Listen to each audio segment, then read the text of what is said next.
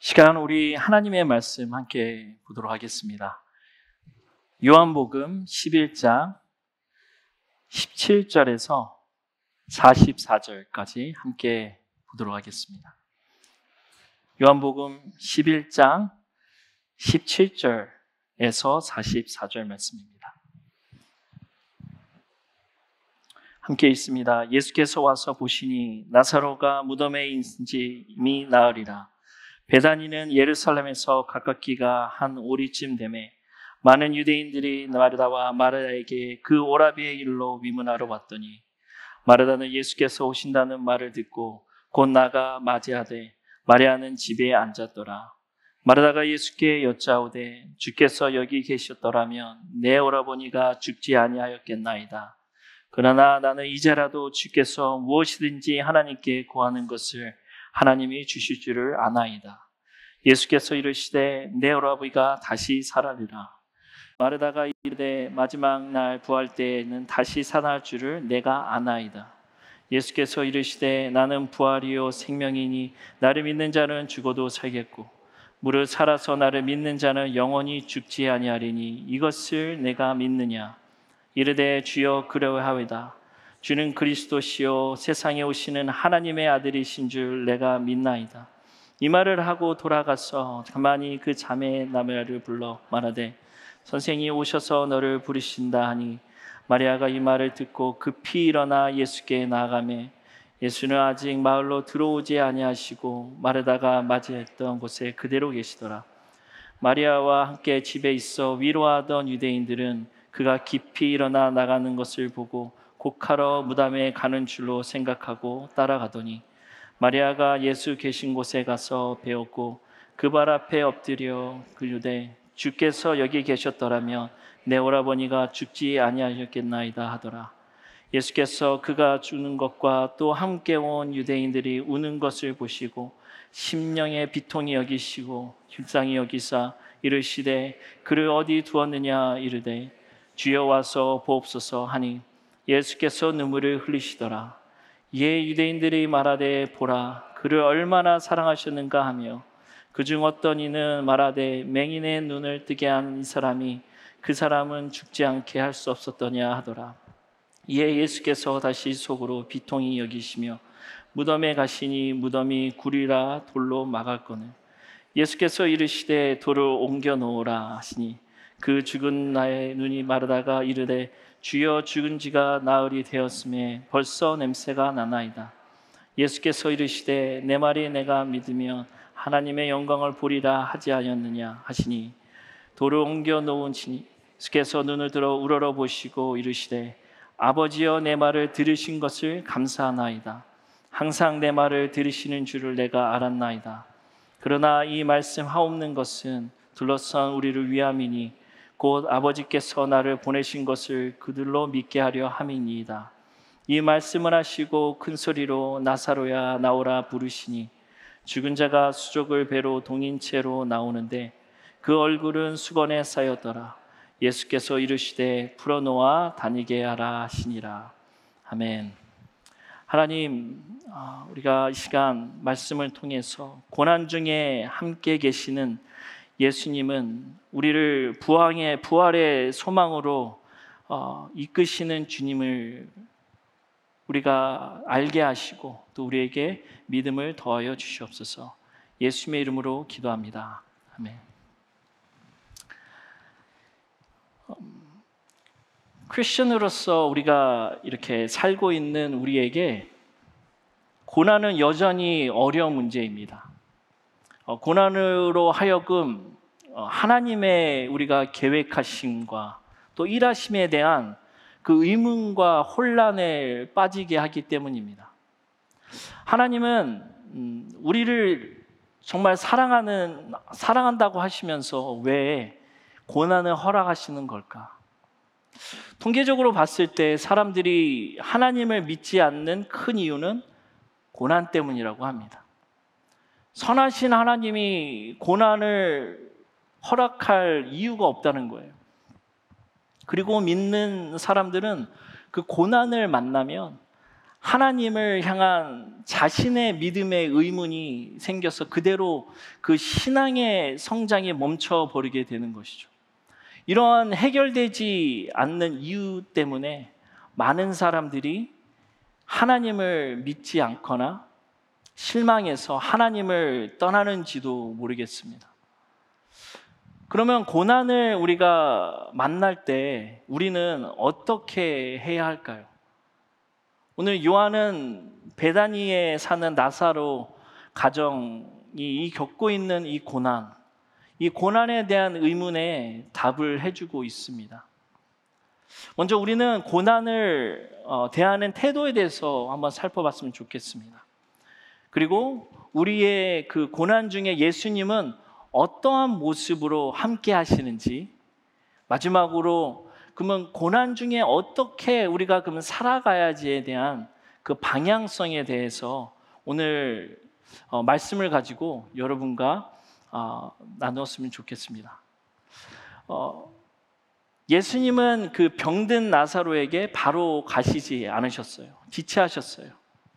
어, 그리고 이제 나사로는 죽었습니다.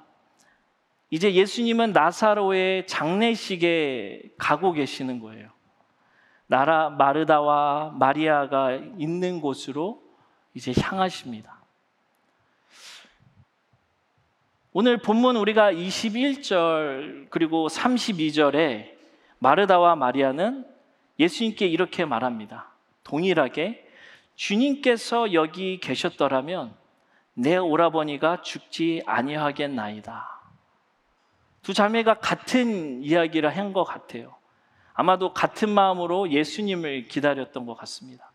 다 죽어가는 나사로를 보면서 예수님이 오시기만을 눈을 빠지라 기다리는 그 두 자매는 발을 동동 구르면서 이렇게 이야기했을 것 같아요. 아, 예수님만 아, 오신다면 이 병 아무것도 아닌데. 이 바이러스 아무것도 아닌데. 우리 나사로가 바로 나을 텐데. 아, 메시지를 보내는데 왜 아직도 오시지 않지? 드디어 그렇게 기다리고 기다리던 예수님이 오셨어요. 그 마르다와 마리아는 자신들이 자신들의 그 마음을 쏟아내며 예수님께 이야기하는 것입니다. 예수님 왜 이제 오세요? 예수님이 여기 계셨더라면 조금만 일찍 오셨더라면 나사로 예수님이 사랑하고 우리가 사랑하는 나사로가 죽지 않았을 거예요. 이들이 이렇게 말할 수 있었던 이유는 무엇일까요? 예수님에 대한 신뢰입니다. 주께서 여기 계셨더라면 21절에 마르다가 예수님께 그냥 자기 자신의 마음, 상태를 쏟아 붓는 것입니다. 우리 주님께서는 우리의 마음을 이미 속속히 전부 다 아십니다. 우리의 연약함까지도 아시고, 그러니 우리가 괜히 믿음 있는 척, 센 척하지 않아도 됩니다. 커버업 하지 않아도 됩니다. 하나님께 내 마음을 그대로 쏟아내십시오. 21절 마르다처럼요. 그래서 그녀의 말 속에는 늦게 오신 예수님에 대한 불평과 원망이 포함되어 있습니다. 우리도 마르다처럼 하나님 앞에 우리 마음의 불편함, 그 불만, 불평, 원망을 털어, 털어 이렇게 놓을 수 있는 관계가 돼야, 되자, 돼야 됩니다. 하지만 하나님과의 그 인격적인 관계 안에서 바르고 건강하게 성경적으로 우리가 불평하는 법을 배워야 할 것입니다. 마르다는 이렇게 이야기합니다. 주께서 여기 계셨더라면 내 오라버지가 죽지 아니하겠나이다. 하지만 나는 알고 있습니다. 라고 그 마르다가 자신의 신앙을 고백해요. 하지만이라는 그 신앙, 당장에 나에게 닥친 시련과 고난이 이해가 안 되고 하나님의 도우심의 손길은 보이지 않아서 힘들고 서운하고 하지만 변치 않는 하나님의 사랑을 믿고 주의 선한 인도하심을 신뢰하는 믿음이 필요한 것입니다. 창세기 여러분 50장 20절에도 요셉도 고난을 선으로 이끄시는 하나님에 대해 그의 형제들에게 이렇게 고백하지 않습니까? 당신들은 나를 해하려 하였으나 하나님은 그것을 선으로 바꾸사 오늘과 같이 많은 백성의 생명을 구하게 구원하게 하시려 하셨나니. 그러니까 자신을 애워싼 고난의 환경을 보고 낙심하지 않고 오히려 구원하시는 하나님을 높이는 그 요셉의 하나님이 오늘 저와 여러분의 하나님인 줄 믿습니다. 이러한 고백이 우리에게 있기를 바랍니다. 이게 바로 spiritual honest before God입니다. 하나님 앞에서 우리가 영적으로 정직함을 어, 정직함을 우리가 하나님 앞에 그대로 이렇게 나타내는 거예요. 그럴 때 하나님이 우리 가운데 진짜 일하지 않겠습니까? 우리가 친한 친구에게도 그냥 내 거 다 얘기하지 않고 그냥 나의 연약한 부분을 이야기 안 하는 친구가 분명 있을 거예요. 근데 우리가 정말 친하고 정말 깊은 친구는 진정한 친구에게는 나의 연약함, 내가 섭섭한 점 다 이야기하지 않습니까? 우리가 하나님 앞에 솔직하게 어, 할 수 있기를 바랍니다. 마르다와 마리아가 21절과 32, 31절에 예수님께 같은 말을 했는데 어, 다른 점도 있습니다. 마르다의 고백인 22절부터 24절을 한, 한번 함께 읽도록 하겠습니다. 그러나 나는 이제라도 주께서 무엇이든지 하나님께 구하시는 것을 하나님이 주실 줄을 아나이다. 예수께서 이르시되 내 오라버니가 다시 살아나리라. 마르다가 이르되 마지막 날 부활 때에는 다시 살아날 줄을 내가 아나이다. 여러분 마르다는 고난에 있어서 이성적으로 이렇게 반응합니다. 인텔렉츄얼하게 반응을 해요. 이성을 잃지 않고 차분하게 고난에 대한 그 보수적인 유대인의 신앙으로 고백합니다. 나는 답을 알고 있다고 해, 얘기해요. 근데 정말 마르다가 답을 알고 있을까요? 39절에서 나중에 예수님이 나사로가 잠들어 있는 무덤에 돌을 옮기라고 했을 때 마르다가 어떻게 말합니까?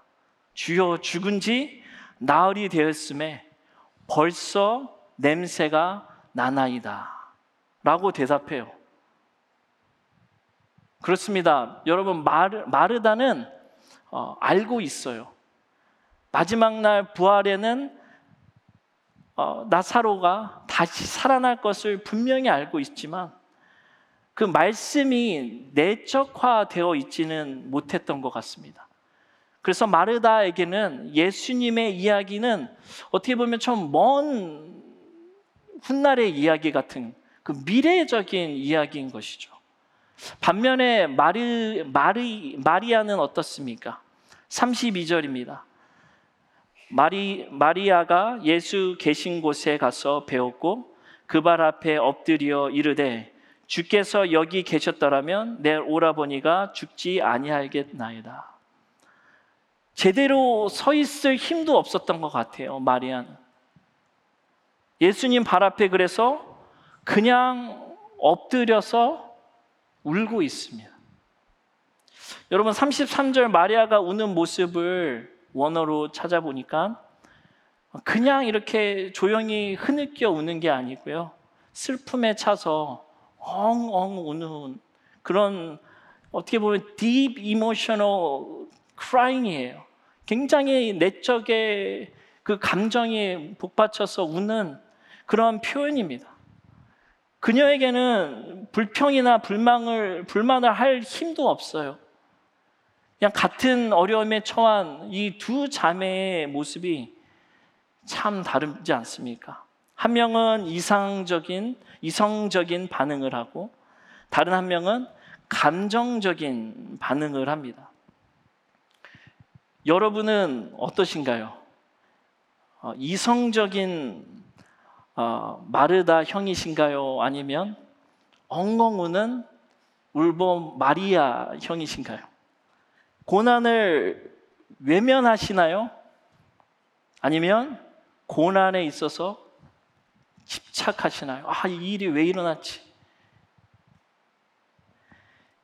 저는 제가 아내한테 물어보니까 저는 중간 어디쯤에 있다고 얘기합니다. 왔다 갔다 하는 것 같아요. 상황에 따라서. 우리는 고난을 각기 다르게 다루, 다룹니다. 하지만 감사한 것은 어떤 모습이든지 간에 예수님은 고난 중에 있는 그녀들과 우리와 함께 하신다는 겁니다. 자, 그렇다면 두 번째로 우리가 고난 중에 있을 때 예수님은 어떻게 우리와 함께 하신다는 건지 한번 살펴보도록 하겠습니다. 25절에 이성적인 마리다에게 어, 예수님은 이렇게 얘기하세요. 나는 부활이요 생명이니 나를 믿는 자는 죽어도 살겠고라고 말씀하십니다. 여러분 죽음조차도 굴복시키는 예수님의 그 능력에 대해서 이야기는 하지 않아요. 내가 할 수 있어. 그렇게 이야기하지 않으십니다. 그보다 I am을 말씀하십니다. I am the resurrection and life. 하나님 대심을 말씀하시는 거예요. 창세 전부터 계셨고 스스로 계시며 지금도 동일하게 살아 계신 분 그리고 미래에도 영원토록 영원히 계시는 하나님이심을 나타내시는 것입니다. 인간의 언어로는 온 인류의 창조자 되신 하나님을 표현할 사실 그런 언어가 없는 것 같습니다. 그런 예수님이 I am 모든 생명의 근원이 되는 분이 예수님이라는 거예요. 나사로의 죽음으로 인한 고통 중에 있는 그 이상 이성적인 성격의 마르다에게 이보다 더 정확하고 분명한 대답이 있을까요? 우리에게 이보다 더 위로와 어, 소망이 되는 말이 있겠습니까? 예수님은 우리에게 부활이고 생명 되신 그분을 정말 믿고 경험하게 되기를 원하십니다. 그럼 예수님 발 앞에 엎드린 마리아의 고난에는 어떻게 하십니까? 아무런 이야기 하지 않으세요. 특별한 무언가를 가르쳐 주시도 않으십니다. 35절에 말씀합니다. 예수께서 눈물을 흘리시더라. 예수님은 마리아와 함께 우셨습니다. 왜 우셨어요? 나사로가 죽어서 절망에 빠져 우시는 게 아니십니다. 왜냐하면 이제 곧 나사로를 살릴 거예요. 예수님의 눈물은 마리아를 위한입니다. 여러분 상상이 되십니까? God of the universe. 우주 만물의 하나님이 창조주이신 하나님이 앉아서 마리아를 위해 울고 계시는 모습, 모습이 그려지십니까?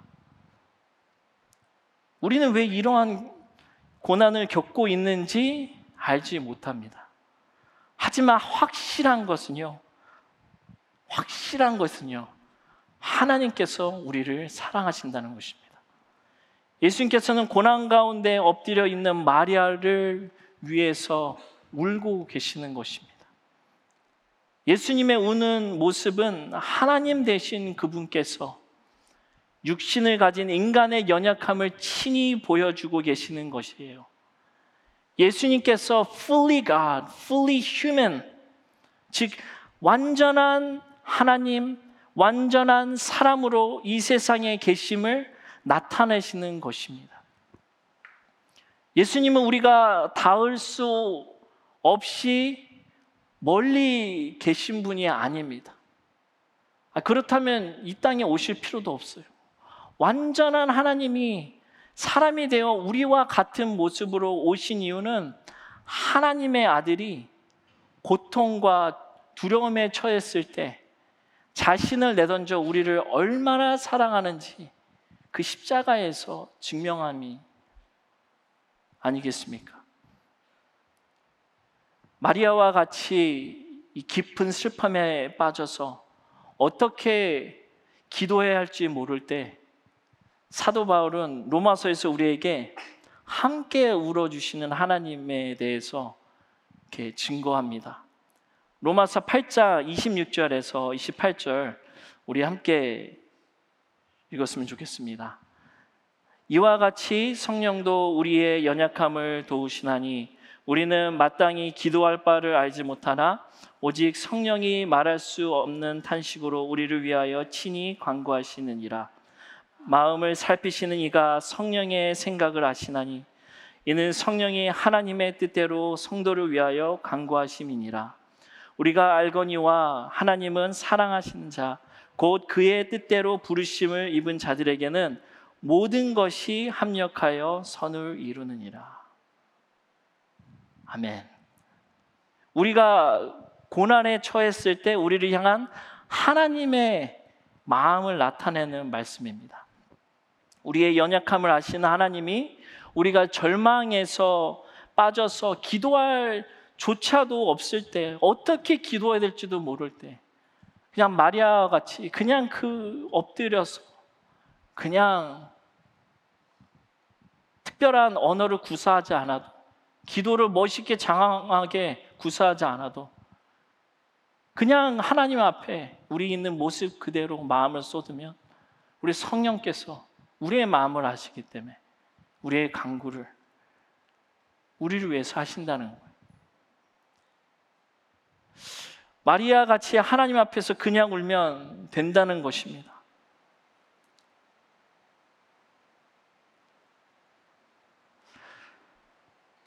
예수님께서는 여러분 우리를 빛으로 인도하시기 위해 우리의 어둠 속으로 들어오셨습니다.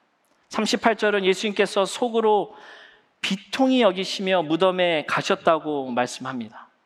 여기서 여러분 비통이 여긴다라는 뜻은 단순한 그 감정의 괴로움과 분노를 의미하는 것이 아닙니다. 여기서 비통이 여긴다라는 말은요. 컨트롤 할 수 없을 정도로 그 야생 동물이 잔뜩 화가 나가지고 그 콧김을 내뿜는 듯한 분노를 이렇게 나타내는 거예요. 그렇다면 예수님은 도대체 누구에게 그렇게 화가 난 것일까요? 죽음입니다. 더 정확하게 얘기한다면 죽음의 원인, 원인인 죄입니다. 죄로 인해 죽음이 인류에게 엄청난 고통을 가져다 주었기 때문에 비통이 여기셨다는 거예요. 우리는 그리스도께서 죽음을 이기셨음을 알고 있습니다. 그리고 믿습니다. 하지만 사랑하는 사람이 우리 곁을 떠난다는 것을 보면 너무 가슴 아프고 그리고 큰 상실감을 느낍니다. 믿는 자들은요, 죽음이 영원한 헤어짐이 아니라는 것을 우리는 분명히 압니다. 연약한 우리에게는 참, 하지만 그 시간, 그 기다리는 시간이 참 어려운 시간이에요. 그래서 우리가 장례식에서 그렇게 슬피 울지 않습니까? 저도 여러 차례 병문안과 장례를 다녀왔지만 늘 마음이 좋지 않아요. 힘듭니다. 익숙해, 익숙하지가 않습니다. 수년 전에 저희 외할머니가 하나님의 품으로 안기셨어요. 외할머니의 장례가 제가 처음 겪는 가족의 죽음이었는데 사랑하는 할머니의 죽음이 믿어지지 않는 거예요. 정말 마음이 너무 힘들어서 차 안에서 저도 참 어떻게 보면 죽음에 어, 원망하며 죽음에 대해서 소리를 지르며 그 울었던 것이, 것이 기억이 납니다. 예수님 역시 병으로 또는 사고, 강도, 전쟁, 자연재해, 바이러스 등 세상의 수많은 고난으로 인해 인류의 생명을 빼앗아가는 죽음을 향하여 분노의 소리를 내십니다.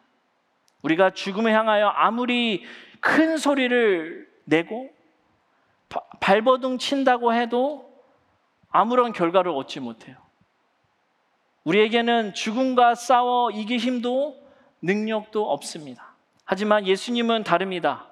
그래서 예수님은 우리를 대신해서 인류의 가장 큰 적인 죽음에 맞서시는 거예요. 그 모습이 오늘의 이 어, 구절입니다. 예수님은 이제 43절에서 큰 소리로 나사로야 나사로야 하고 어, 부르십니다. 나사로야 나오너라.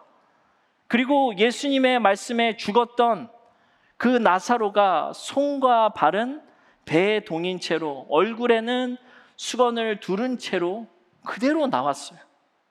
그리고 그를 본 모든 사람들이 어, 놀랍니다. 정말 기적이 아닐 수 없을 거예요. 하지만 여러분 나사로는 또 죽게 됩니다. 그렇죠? 또 죽을 건데 그럼에도 불구하고 예수님은 왜 나사로를 살리셨을까요?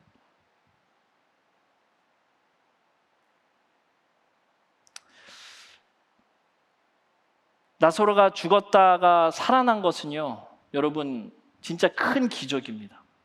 하지만 더 중요한 것은 그 기적의 결과 값입니다. 나사로가 살아난 그 결과로 일어난 다음의 일들입니다. 나사로가 살아난 소식을 들은 그 화가 난 대제사장들과 바리새인들이 공의를 모으고 마침내 예수님을 죽이기로 결정합니다. 즉 다시 살리심을 받은 나사로의 치유가 예수님의 죽음으로 이어지게 된다는 것이에요. 그래서 결론적으로 모든 인류를 우리 어, 예수 믿는 사람들을 우리가 나사로뿐만 아니라 부활할 수 있게 된다는 것입니다. 그래서 죽음의 권세를 이기고 이 고난을 끝낼 수 있는 유일한 방법은요. 예수님께서 십자가를 지시고 스스로 죽음의 과정에 들어가는 것뿐이에요. 이것이 진짜 기적이고 그 다음에 죽음 그 십자가를 통해서 그 영광스러운 부활에 들어가는 우리에게 그게 진짜 기적이지 않습니까? 그런데 이 모든 과정을 왜 이렇게 복잡하게 해야 하는 걸까요? 예수님이 하나님이라면 이런 생각을 해봤어요. 아, 그냥 말씀으로 어, 고난아 없어져라. 아니면 고난을 그냥 없, 어떻게든지 손가락 하나로 없앨 수도 있어요. 근데 왜 고난을 예수님께서 그렇게 하지 않았을까 생각을 해보니까 고난의 원인을 제공한 사람들 대부분 사람들이더라고요. 그러면 사람들을 다 인류를 없애야 되는 거예요.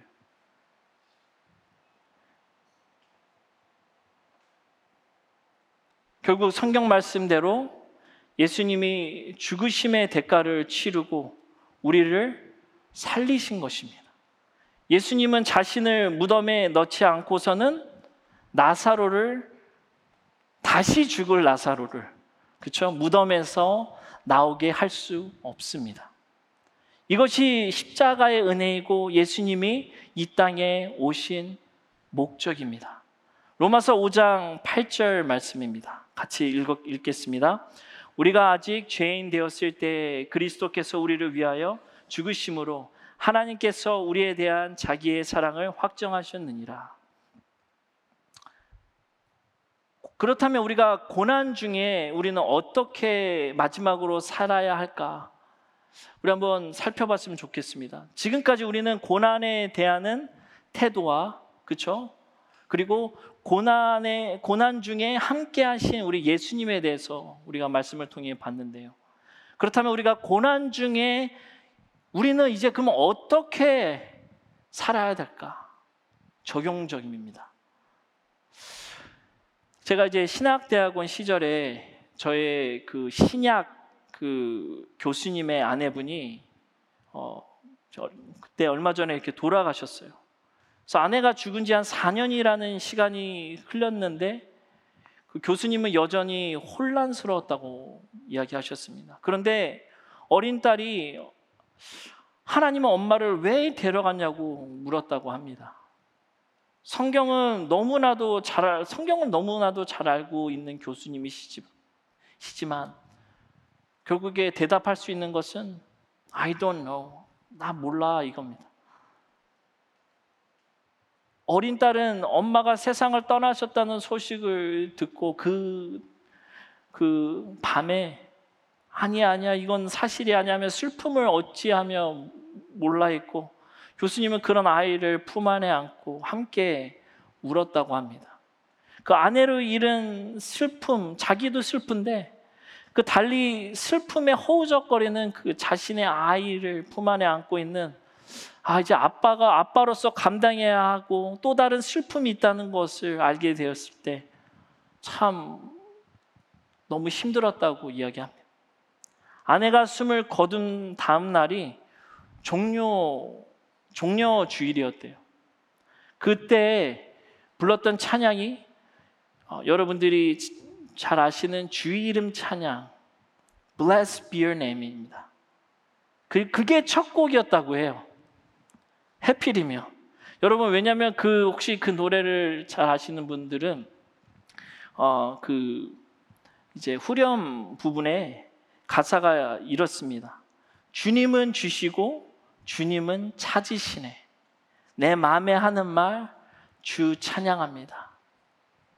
영어가 어떻게 보면 더 디렉티브한 것 같아요. 더 직설적이면 you give and take away. You give and take away. But my heart to say, but my heart to choose to say, Lord, blessed be your name. 얼마나 고난 중에 여러분 고난 중에 이거는 부르기 어렵습니다. 우리가 해피할 때 인생에 고난이 없을 때는 할렐루야 하면서 부를 수 있어요. 손 들고 부를 수 있어요. 이 교수님도 이전에는 큰 소리로 이렇게 들으던 찬양이 입 밖으로 안 나온다는 거예요, 그날. 교수님이 이 찬양을 약 3개월 동안이나 부를 수 없었고 이 찬양이 들어지는 그 시간에 본인이 할 수 있는 게 딱 하나 있었대요. 그저 우는 거였다고 합니다. 그리고 동시에 홀로 딸을 양육해야 하는 그 부담과 남아있는 그 연구들, 리서치, 그 다음에 가정을 이제 자기가 가사를 돌보면서 병행할 수 있을지에 대한 두려움, 그 슬픔이 너무 크게 느껴져서 하나님의 계획하심이 있을 거란 걸 머리로는 알면서 혼란이 있었다고 해요. 그래서 어떻게 보면 우리가 two world를 살고 있지 않습니까, 현재? 믿는 사람들은 우리가 지금 어, 육체적인 그쵸? 이 세상에 살고 있지만 동시에 우리가 영적인 사람이기 때문에 영적에서 일어나는 일도 있어요. 근데 교수님이 말씀하시는 게 우리가 육적인 우리 믿는 사람들이 어쩔 때 보면 고난에 닥칠 때 육적의 일이 너무 강하게 느껴지고 어떻게 보면 미래의 영적인 것이 너무 약하기 때문에 지금 거에 대한 그 임팩트가 너무 우리에게 충격으로 온다는 것입니다. 근데 그럴 때 예수님께서 하나님께서 이 교수님에게 요한복음 16장 22절을 주셨대요. 지금은 너희가 근심하나 내가 다시 너희를 보리니 너희 마음이 기쁠 것이요 너희 기쁨을 빼앗을 자가 없으리라. 라는 이 마음이 말씀이 마음을 강하게 이렇게 때렸다고 합니다. 아, 나를 둘러싼 환경의 마음이 압도당하면 하나님이 나를 사랑하지 않는다는 느낌을 받고 살 수도 있겠구나. 지금 저와 여러분이 겪고 있는 아, 어쩌면 겪었던 그리고 앞으로 또 겪을 그 고난이 가장 힘들고 어렵, 어렵다는 것을 우리는 잘 알고 있습니다.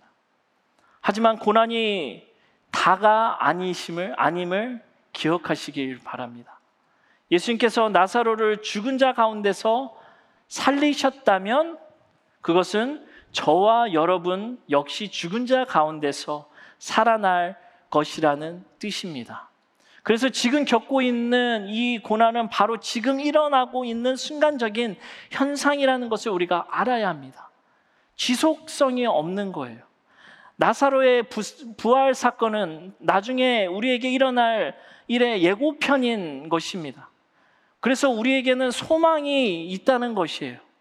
성경적 소망이란 예수님께서 우리와 항상 함께 계시는 것뿐만이 아니라 예수님께서 우리를 위해 마지막 때 하실 일이 포함이 되어 있습니다. 그래서 데살로니가전서 4장 13절 말씀 함께 읽겠습니다. 형제들아 자는 자들에 관하여는 너희가 알지 못함을 우리가 원하지 아니하노니 이는 소망이 없는 다른 이와 같이 슬퍼하지 않게 하려 함이라. 죽음에 대한 믿는 자들의 태도에 관한 이야기인데요. 슬퍼해도 돼. 사람이 슬플 때 슬프잖아요. 눈물 흘려도 돼. 근데 마치 절 마치 미래가 없는 것처럼 소망이 없는 사람처럼 절망에 빠지지 말라는 소리예요. 왜요? 우리에게는 예수님께서 우리를 위해 마지막 때 하실 일, 소망이 있기 때문입니다. 소망 대신 예수님을 그래서 우리가 붙들어야 되겠습니다. 사람들은 어떻게 아, all powerful, 그렇죠? all loving God, 전능하시고 온전한 사랑의 하나님을 믿을 수 있냐고 질문할 수도 있습니다. 이에 대한 여러분 그리스도의 그리스도인들의 대답은 무엇입니까? 부활입니다. 부활입니다. 죽음이 없다면 여러분 왜 예수를 믿으시겠어요? 왜 예수를 따라가시겠어요? 어차피 다 죽을 고 그 이후에 아무것도 없다면. 물론 우리는 왜 고통이 지속되는지에 대한 이유는 모릅니다. 그러나 확실한 것은요. 우리 주님께서는 고난 중에 있는 우리와 함께 울고 계신다는 것입니다. 우리와 함께 계심에 위로를 받으시기 바랍니다. 그리고 그 하나님은 사랑이 많으시고 고난을 이길 능력이 있는 분임에 감사하시길 바랍니다. 부활의 소망을 주시는 분임에 기뻐하시길 바랍니다. 이 부활만이 우리의 고난에 대한 유일한 해답임을 안다면 우리는 고난 가운데에서도 평안을 누리고 기쁘게 살 수 있을 것입니다. 저와 여러분의 고난보다 부활을 더욱 실제적으로 만드시기를 바랍니다. 크리스천에게 여러분 육체의 죽음은 진정한 그 부활의 영광으로 이제 들어가는 거예요. 그래서 갈라디아 2장 20절 말씀은 우리가 이렇게 말씀하지 않습니까? 같이 읽겠습니다. 내가 그리스도와 함께 십자가에 못 박혔나니 그런즉 이제는 내가 사는 것이 아니요 오직 내 안에 그리스도께서 사시는 것이라. 이제 내가 육체 가운데 사는 것은 나를 사랑하사 나를 위하여 자기 자신을 버리신 하나님의 아들을 믿는 믿음 안에서 사는 것이다. 부활의 신앙은 마지막 날에 적용하는 것이 아니라 지금부터, 지금부터 살아가는 것입니다. 예수 그리스도의 부활의 능력은 우리가 처한 어떤 치명적인 상황에서도 동일하게 지금 나타날 것입니다. 우리 믿음을 가지고 우리 함께 일어나서 어, 하나님께 찬양하면서 나아가도록 하겠습니다.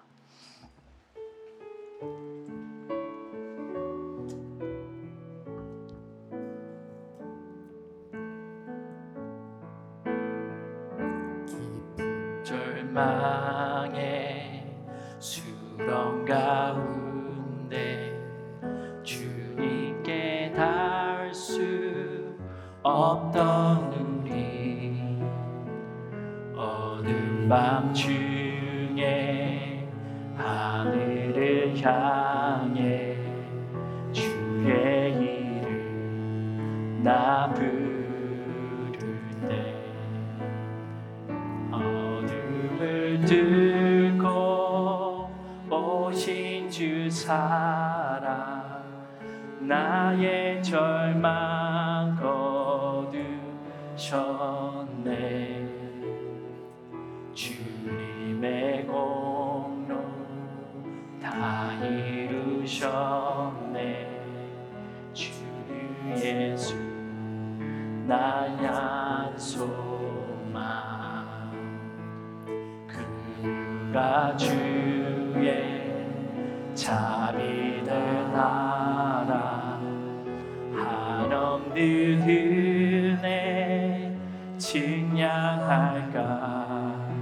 영광을 떠나 영광을 떠나 이 땅에 오신 죄가 되신 그 주 예수. 주의 십자가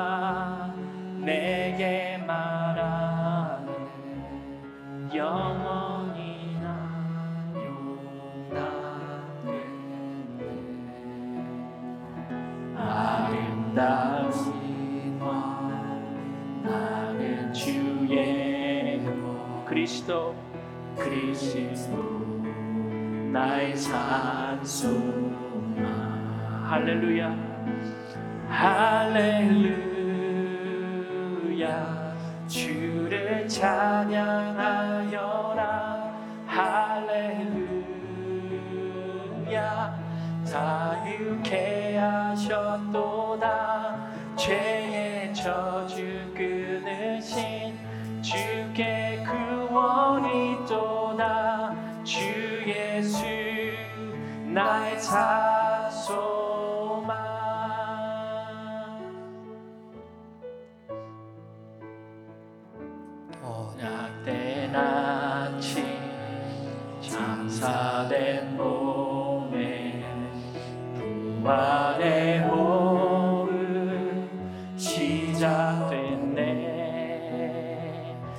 유다의 사자 위험찬 선고 사망이 사망이 무너졌도다.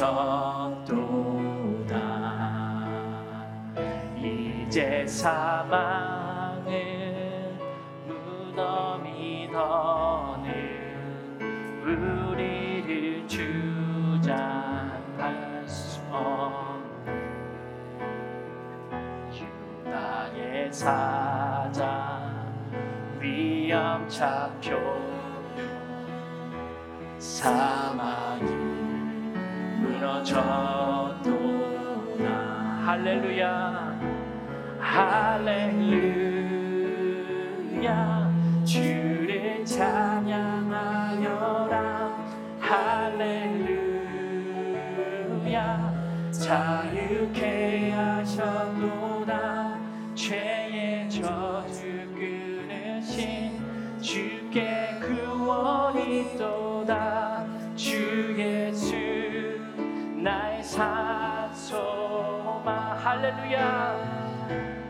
할렐루야. 주를 찬양하여라. 할렐루야. 자유케 하셨도다. 죄의 저주 끊으신 주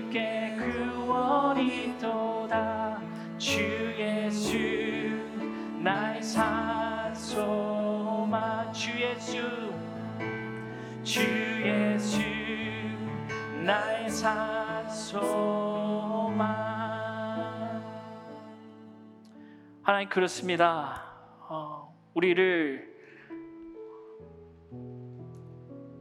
정말 어둠감에 있는 우리를 고난에 있는 우리를 어둠을 뚫고 오셔서 우리를 위해서 함께하여 주시고 또 우리를 위해서 울어주시는 하나님을 하나님의 사랑을 우리가 이제 알게 되었습니다.